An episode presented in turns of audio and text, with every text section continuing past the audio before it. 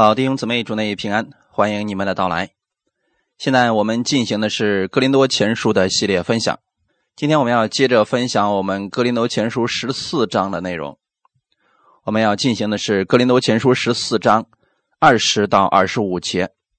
我们分享的题目叫“说方言和先知讲道的不同作用”。说方言和先知讲道的不同作用。我们一起先来做一个祷告，天父，感谢赞美你，谢谢你预备这时间，我们一起在这里分享话语，透过你这样的话语带领我们，让我们更多的在生活当中知道如何去使用方言，如何去分享你的话语，借着不同的作用，让我们在不同的场合能够有智慧的与人相处，造就别人，请你来帮助我们，让我们每一个弟兄姊妹。在你的里边都能够得着供应，感谢赞美主，祝福今天的这段时间，使我们每一个人我们都能得着帮助。感谢赞美主，哈利路亚，奉主耶稣基督的名祷告，阿门。哥林多前书的十四章二十到二十五节，哥林多前书十四章的二十到二十五节，我们一起先来读一下这几节经文，弟兄们在心智上。不要做小孩子，然而在恶事上要做婴孩，在心智上总要做大人。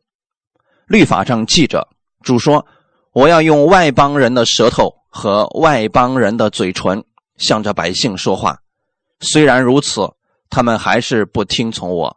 这样看来，说方言不是为信的人做证据，乃是为不信的人做先知讲道，不是为。不信的人做证据，乃是为信的人。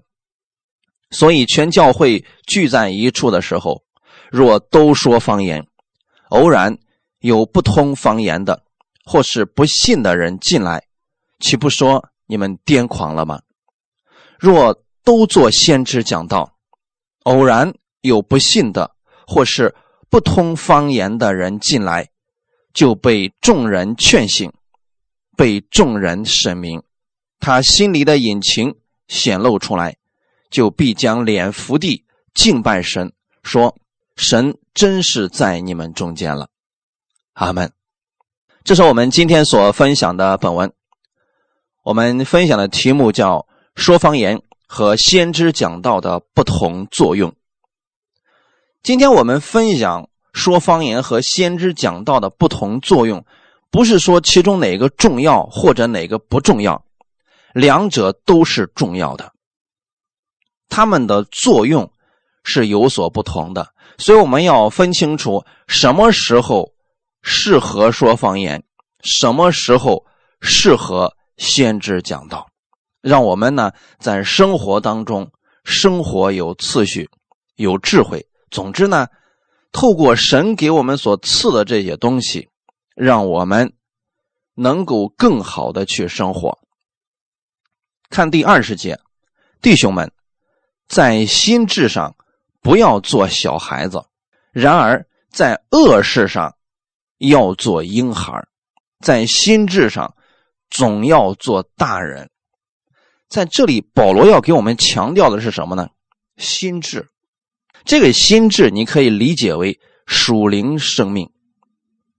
那哥林多人，保罗称他们是小孩子，或者说是婴孩。那么保罗对婴孩的概念是什么呢？我们可以透过其他的一些经文来做一个解释。格林多人呢，保罗称他们为婴孩啊。那么我们看另外一处经文，《希伯来书》的第五章十三到十四节：凡只能吃奶的。都不熟练仁义的道理，因为他是婴孩唯独长大成人的才能吃干粮。他们的心窍习练的通达，就能分辨好歹了。大家在希伯来书的第五章里边告诉了我们，婴孩是什么样子的，就是只能吃奶，却不熟练仁义的道理。什么是仁义的道理呢？神的公义，公义的道理。今天我给大家讲什么叫公义的道理。我们知道耶稣在十字架上为我们的罪流血牺牲，我们知道耶稣基督为我们的罪死了，又从死里复活了。基督的义在我们的身上，这个是我们很多人都知道的。但是什么叫熟练呢？熟练是指你可以非常灵活的去使用神的公义。当你知道神的公义在你身上，和你去使用神的公义在你身上是两回事情。那婴孩呢？他只是知道这个公义的道理，却不会去使用。格林多人很明显，很多东西他们知道，他们有知识、有智慧，但是却不会去使用，最后导致的教会是分门结党、乌烟瘴气的。就是因为他们不熟练这公义的道理。如果他们明白了耶稣在十字架上的以成之功，他们应该活出来的生命，那是一个彼此相爱的生命，是彼此接纳的生命。可惜这些呢，格林多人都没活出来。保罗称他们是小孩子，所以啊，保罗说：“你们在心智上不要做小孩子。”那什么是大人呢？希伯来书第五章十四节，唯独长大成人的才能吃干粮。那这个长大成人的跟小孩子吃的食物是不同的。我们大人去吃干粮的时候，是分辨着哪些能吃，哪些不能吃。小孩子呢，是你给他什么，他就吃什么，他没有分辨力啊。长大成人之后，是指我们的心窍。洗脸的通达，就能分辨好歹了。啊，弟兄姊妹，如何去分辨好歹呢？我们今天分辨好歹的标准在哪里呢？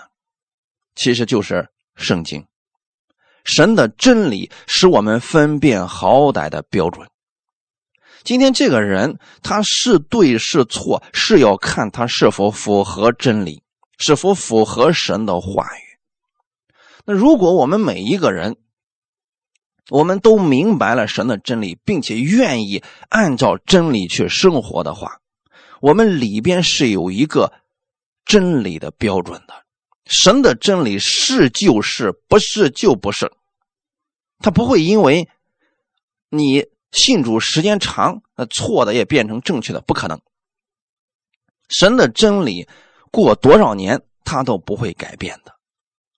哥林多人实际上是因为没有真理在心里边，所以他们过分的去强调了某一种恩赐，比如说说方言，他们认为自己能说方言了，所以自己的能力、自己的生命就比别人高很多。其实这正是属灵生命不成熟的表现。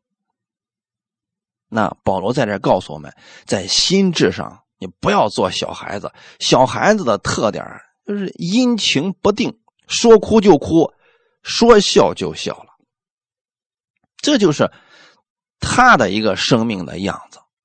但同时呢，保罗也告诉我们说，在恶事上你要做婴孩，这里指的是像婴孩那么般的单纯，但是却不是像婴孩那样的无知。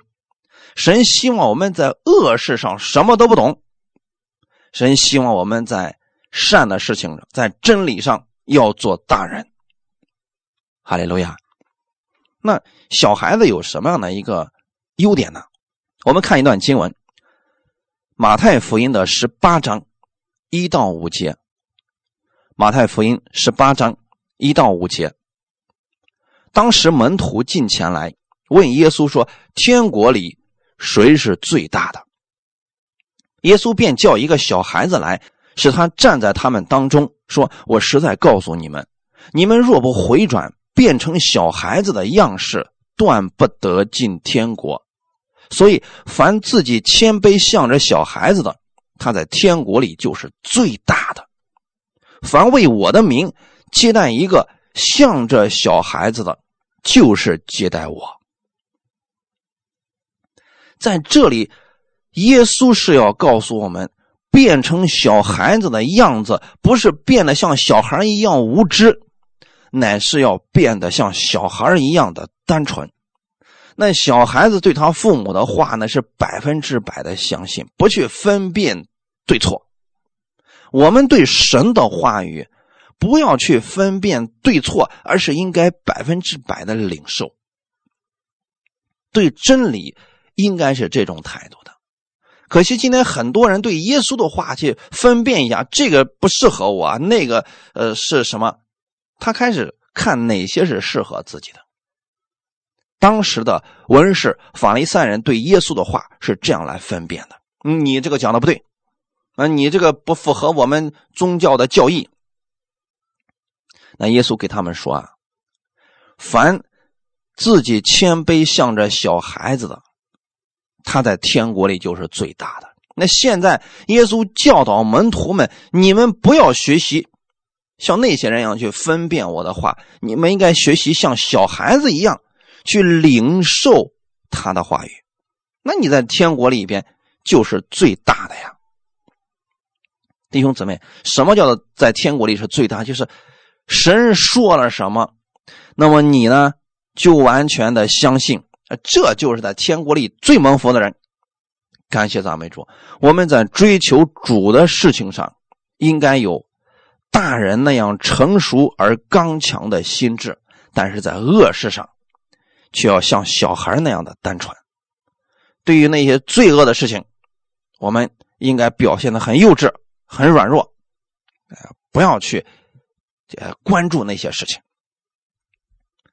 我们接着往下看二十一节，《格林多前书》的十四章二十一节，律法上记着，主说：“我要用外邦人的舌头和外邦人的嘴唇，向着百姓说话。”虽然如此，他们还是不听从我。在这里呢，保罗引用了一段旧约的经文，这段经文是在以赛亚书的二十八章十一到十三节。以赛亚书二十八章十一到十三节，先知说：“不然，主要借一帮人的嘴唇和外邦人的舌头对着百姓说话。”他曾对他们说：“你们要是疲乏人得安息，这样才得安息，才得舒畅。”他们却不肯听。所以耶和华向他们说的话是：“命上加命，令上加令，律上加律，利上加利。这里一点，那里一点，以致他们前行，仰面跌倒，而且跌碎，并陷入网罗。”被缠住。你们仔细去读以赛亚书的二十八章，你就会发现，以色列百姓啊，他们当时对神的话语啊是不理不睬呀。他们在神的话语上加了很多的东西啊，对神的话语是不屑一顾。那些先知们。去传讲神的话语的时候，在神的话语上加上自己的东西，在神的命令上加上自己的东西，在神的律例上加上自己的东西，导致的是神的话语失去了能力。那为什么要讲这些呢？因为哥林多人也是如此来对待神的话语。保罗给他们讲真理，他们看不起保罗，说。我们有我们自己喜欢的牧者，你我们不喜欢。教会当中藐视先知的讲论，他们认为只要会说方言，啥都知道了，神会亲自对他们讲话。至于那个像保罗一样的人来了，我们不接待，我们不喜欢他。他这个先知可能是假的，他那使徒的身份都可能是假的。所以现在保罗是引用了。旧约的一段经文说，当时的以色列百姓对神的话语是加上了很多东西，导致神的话语失去能力了。那现在哥林多教会之所以混乱，是因为仁义代替了神意，结果教会里边是乌烟瘴气，没有能力，按知识一大堆，恩赐一大堆。可就是没有活出来生活的见证。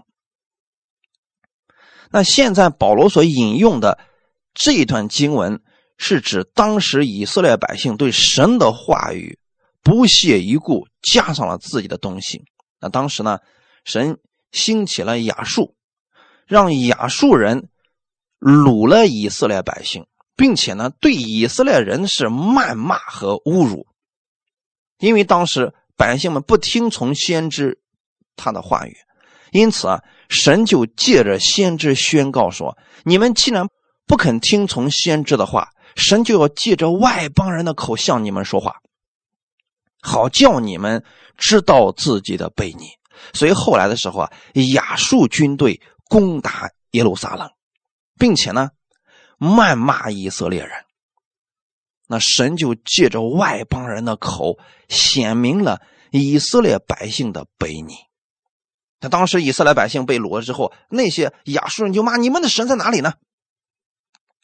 你们的神为什么不救你呢？”结果他们被外邦人侮辱了。这详细的经过，你们可以去读以赛亚书三十六章的内容。那现在呢，哥林多人实际上是犯了像当时旧约以色列百姓同样的问题，他们藐视先知的讲论，以为自己有恩赐就可以做一切事情，不再相信神的真理了。他们以为有了方言。那神直接就可以跟他们讲话，直接给他们启示，不需要什么真理，也不需要像保罗这样的人来讲真理了。这正是他们问题的所在。我们看二十二节，《格林多前书》十四章的二十二节。这样看来，说方言不是为信的人做证据，乃是为不信的人。做先知讲道不是。为不信的人做证据，乃是为信的人。这话有点绕口啊，今天给大家来分享一下。说方言不是为信的人做证据，乃是为不信的人做证据。这里不信的人指的是世人，还没有相信耶稣的人。方言乃是为不信的世人做证据，使他们纳闷惊讶。惊奇，从而认真去听取耶稣基督的话语，使他们受感归向主。所以在这里呢，说方言是对不信的人做证据。那么起初说方言的时候，是五旬节的时候啊，圣灵像鸽子一样降下来，赐给了教会。当时是首先向不信的那些。在耶路撒冷的人做了证据，那当时他们拒绝耶稣为救主，当时有许多外邦人接受了。神就是借着这样方言的恩赐，向万国的人证明，这是神的大能。我们来看一下这节经文，《使徒行传》的第二章一到十一节，《使徒行传》第二章一到十一节。五旬节到了，门徒都聚集在一处。忽然，从天上有响声下来，好像一阵大风吹过，充满了他们所坐的屋子。又有舌头如火焰显现出来，分开落在他们个人头上，他们就都被圣灵充满，按着圣灵所赐的口才说起别国的话来。那时有虔诚的犹太人从天下各国来住在耶路撒冷。这声音一响，众人都来聚集。个人听见门徒用众人的相谈说话，就甚纳闷，都惊讶稀奇，说：“看呐，这说话的不都是加利利人吗？我们个人怎么听见他们说我们生来所用的相谈呢？”我们帕提亚人、马代人、以兰人和住在米索波大米、犹太、加帕多加、本都、亚西亚、弗吕加、庞菲利亚、埃及的人，并靠近古利奈的吕比亚一带地方的人，从罗马来的客旅中，或是犹太人，或是进犹太教的人，格里底和亚拉伯人，都听见他们用我们的相谈讲说神的大作为。好，透过这一段经文，让我们看到了说方言不是为信的人做证据，乃是为不信的人。五旬节的时候，当时在耶路撒冷有许许多多从外国来的人。那这些人呢，他们很多时候并不知道什么是耶稣基督的福音，耶稣死了是怎么一回事情，他们不太清楚。那现在的问题是什么呢？他们在耶路撒冷聚会的时候啊，突然圣灵开始做工了。所以五旬节到了之后啊。这圣灵充满了当时在马可楼上那一百二十个左右的门徒，然后这些人就从马可楼上下来，开始对着当时在耶路撒冷的这群外邦人开始讲话。那这些人一听，哎，他们怎么能够说我们本地的方言呢？而且他们这些方言。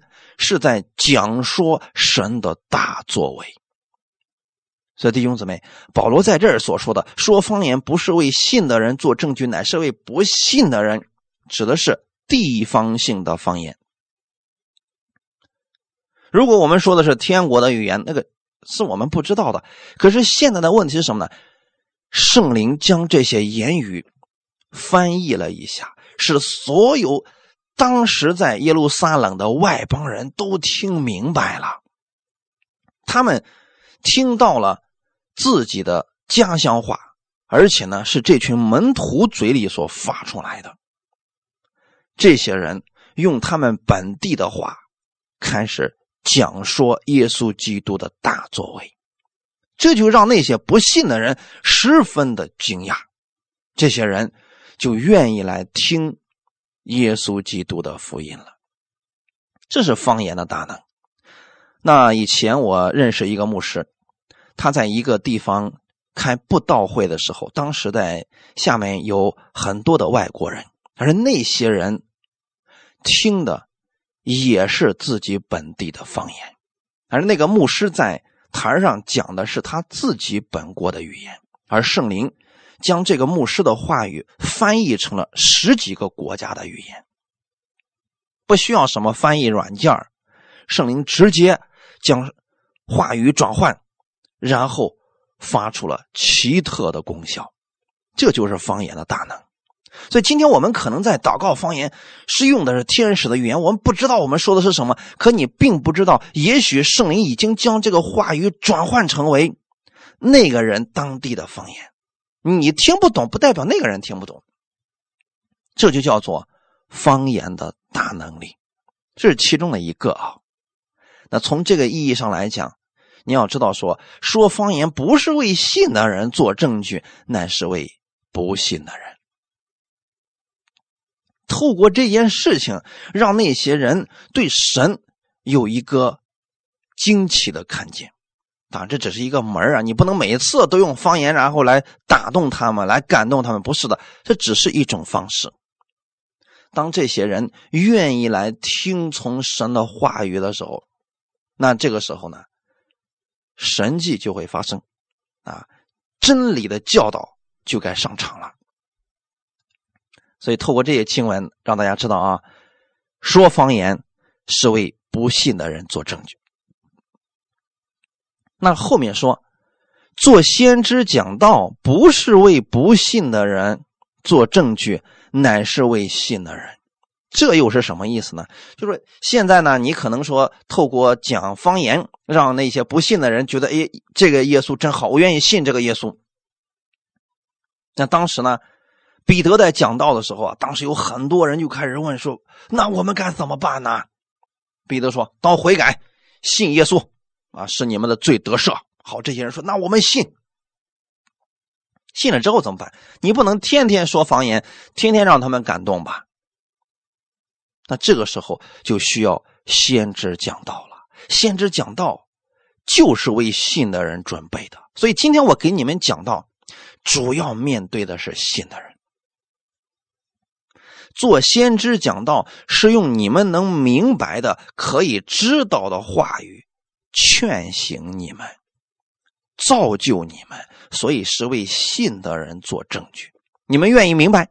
今天呢，我就把这些话语让你们明白，我把这些真理解开，让你们信的人信得明明白白，让我们的信主不再是一个模糊的概念。让你们知道为什么今天你们可以蒙福。那么耶稣在十字架上究竟都做了什么？你在生活当中又如何去应用这些话语？而这些是要讲道的人来给你们讲明的。光靠祷告你是不可能明白圣经的。如果那样的话，那我每个人就方言祷告好了。这种方式很明显不够全面，所以就需要专门的讲道人对于信的人进行训练，进行。系统的学习，让你们明白更多。哈利路亚！使徒行传的第二章二十二到二十四节，其实彼得呢在这里讲了一段以色列人呢，请听我的话。神借着拿撒勒人耶稣在你们中间施行异能，其实神迹将他证明出来，这是你们自己知道的。他既按着神的定旨先见被交与人，你们就借着无法之人的手把他钉在十字架上杀了。神却将死的痛苦解释了，叫他复活，因为他原不能被死拘谨。好，其实这一段呢是彼得正在讲道，而面对的是那些已经信了的犹太人。现在是要告诉他们，耶稣究竟都做了什么？实际上，神他来到这个世界上，就是要为我们来解释死亡，为我们来解释这些罪，怎么样把它去掉。所以，彼得在讲解了这些之后啊，我们就明白了。哦，那我知道了。今天神已经胜过了死亡。因为他原不可能被死给拘禁，他已经从死里复活了。那现在我们知道这个之后，我们就知道说，但我们不再为我们过去的罪耿耿于怀，因为神已经不再定我们的罪了。借着耶稣的死，神已经不纪念我的罪了。所以他是爱我的，我愿意领受这份爱，然后去传递耶稣基督的好消息。当我们给大家把这些讲明的时候，你们心里就知道你们所信的到底是什么了。这个是需要大家每一周不断的去学习，不断的去认识耶稣基督的真理。哈利路亚！所以从这个意义上来讲呢，我们每一个人在信了耶稣基督之后，我们需要聚会。我们透过聚会，更多的或者说更详细的去认识耶稣基督的真理，并且呢，能够知道怎么样把这些真理使用出来。圣经上的话语那么多，我们怎么样去全面认识呢？那就需要每一周认识一点每一周认识一点而我们在认识的过程当中，你不能透过。仅仅是说方言来明白，这些就需要先知讲道，一点一点的让我们认识真理。接着往下看，《格林多前书》十四章二十三节。所以，全教会聚在一处的时候，若都说方言，偶然有不通方言的或是不信的人进来，岂不说你们癫狂了吗？请记得，这里有一个场所，大家在一起聚会的时候，不要都说方言。而这里的说方言是指天使的语言，这谁都听不懂的。好，我们一进教会就说方言，讲道的台上讲方言，下面的人也在讲方言。那全教会如果都在说方言，那如果进来一个不明白方言的人，或者一个不信的人，还以为你们都发神经了呢。因为没有一个人听懂了你们在说什么。这指的是大型聚会的时候，我们不要都说方言，你总要有一些讲道的出来吧。你不能要求大家信了主之后都会翻方言，都明白启示吧？这个不可能，总有不信的进来，总有不明白方言的。那这个时候这部分人怎么办呢？你不能透过说方言给大家喂养真理、教训真理，这个很明显不切实际，并且呢，他们不明白的时候就会说你们有问题。在那胡说八道、胡言乱语呢，所以大家要大家要注意这个场所的问题啊，在大型聚会的时候，不要全都说方言，这个是不正确的，或者说是不正常的事情，这也违背了圣经里面的教训。耶稣给门徒讲道的时候啊，不可能全部都使用方言。我说的是天使的语言，谁都听不懂的语言，给门徒们讲，那门徒们肯定也听不明白呀。所以这一点上，大家要明白，保罗不是反对说方言，而是说，如果在大家都聚会的过程当中啊，你不要都说方言，因为啊，很多人他不明白，这个时候你要照顾那些不通方言的，或者说不信的人。所以，一般在我们教会呢，我们讲完道以后，我们会给大家一个祷告的时间。在这个祷告的过程当中，我就会征询大家的意思，说：如果你们会方言的，你们可以用方言祷告；你不会方言的，你就可以用悟性祷告。这样的话呢，就让每一个人都可以开口了。或者，甚至有时候呢，会方言的在一块祷告啊，不会方言的呢，我们就先祷告。这样的话呢，更容易能够照顾到所有的人。这是在聚会的时候我们要注意的地方，要照顾到那些不信的或者说不通方言的人。这是教会当中的管理次序啊。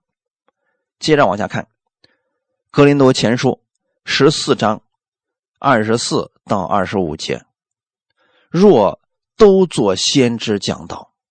偶然有不信的，或是不通方言的人进来，就被众人劝醒，被众人审明，他心里的隐情显露出来，就必将脸伏地敬拜神，说：“神真是在你们中间了。”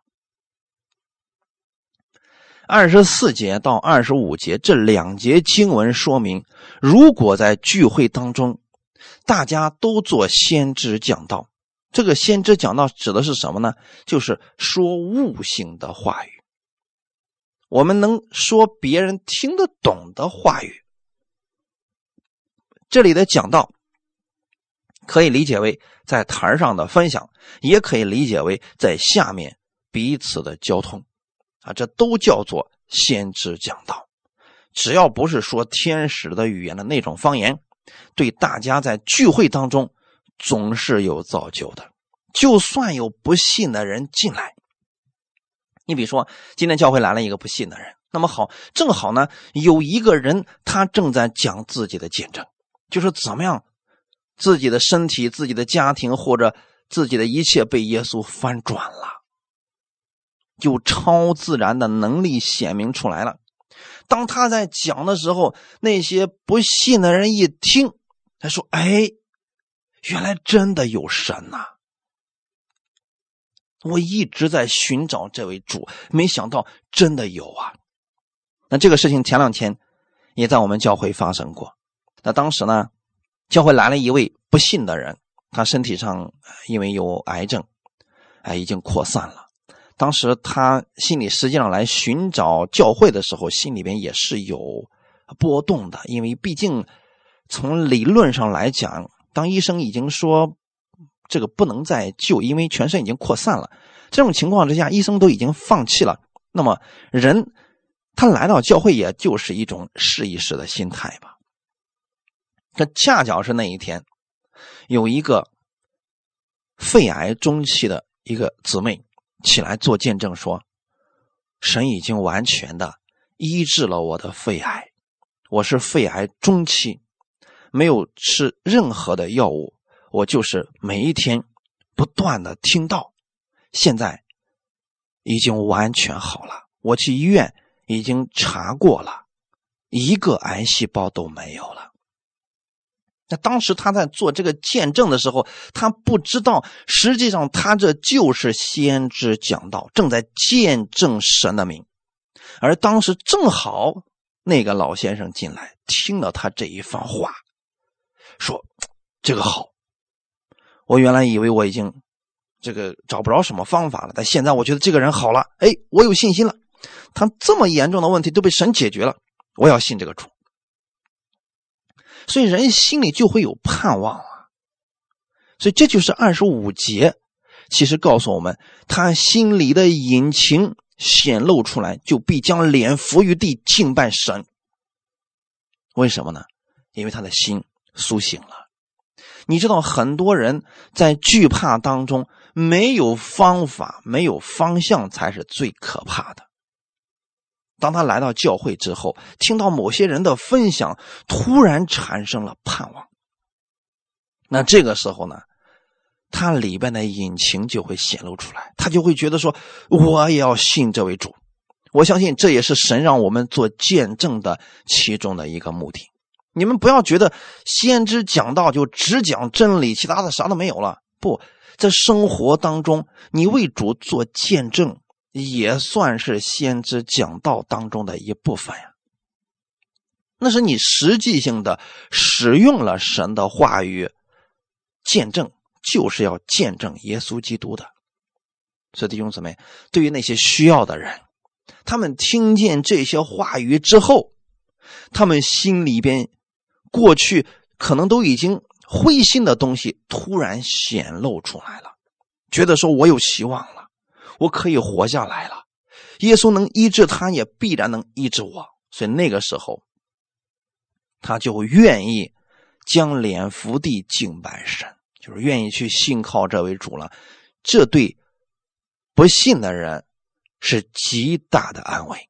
所以弟兄姊妹，先知讲道，在讲的过程当中，如果偶然有不信的人进来，或者你不明白方言的人进来，你是可以听明白的呀。这个时候，他可能就会被劝醒，可能心里边就突然有了盼望了，说：“哎呀，有方法了。”如果他能相信这一主，他就会将脸伏于地敬拜神，就他自己身上也经历了这位神的大能的时候，那么他就会说：“原来神真在你们中间了。”那后来的时候，那位老先生在那一天接受了主耶稣。后来他去一个星期的时间，他去医院再复查的时候，医生说：“哎，你这个病情突然能控制住了。”弟兄姊妹，一个星期的时间，神奇迹般的翻转了他。过去已经放手的东西，现在突然说身体发生改变了，可以控制了。那么从那一天开始，他就知道真的有神了。所以这段经文就在他心里出现了，神真的在你们中间了，哈利路亚！所以这就是先知讲道的好处。当然了，刚才我们提到了说方言，也是有它的好处的呀。比如说在讲方言的时候，对于一些入门的人，哎，他们觉得哎，他真好，你竟然用我的家乡话来给我讲这个东西，太好了。那后边的呢，也是相同的重要。只是说他们发生的作用不同。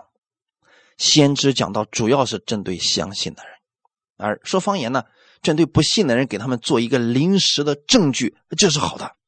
有一个入门，很多人一进教会之后，觉得这个气氛特别好。嗯，我们在祷告方言的时候，他们心里边有一种感动。有很多人第一次进教会就哭了，他们也不知道为什么哭。其实很多人在给他方言祷告啊，可能有一些话语。圣灵安慰了他，他知道了。所以弟兄姊妹，无论是说方言，或者是先知讲道，他都有他不同的用处。只是说，在大型聚会的时候，大家尽量不要全都说方言，啊，先知讲道在这个时候起的作用比说方言要强。但是，比如说我们私下去安慰别人、探访别人的时候，如果他能接受方言，你可以用方言为他祷告。哎，神也可以借着这个事情去安慰他。比如说有些不信的人，我们可以用方言为他祷告。哎，突然他明白了，神把这个方言一翻译，哎，他知道了，这是好事但对于今天你们已经信主的人，你们愿意更多的系统的去认识真理，那我自然不能用方言给你们讲道了。那么这个时候呢，用悟性给你们讲道，对你们而言是有极大的帮助的。哈利路亚！所以我们再次给大家强调一下，在大型聚会的时候做先知讲道。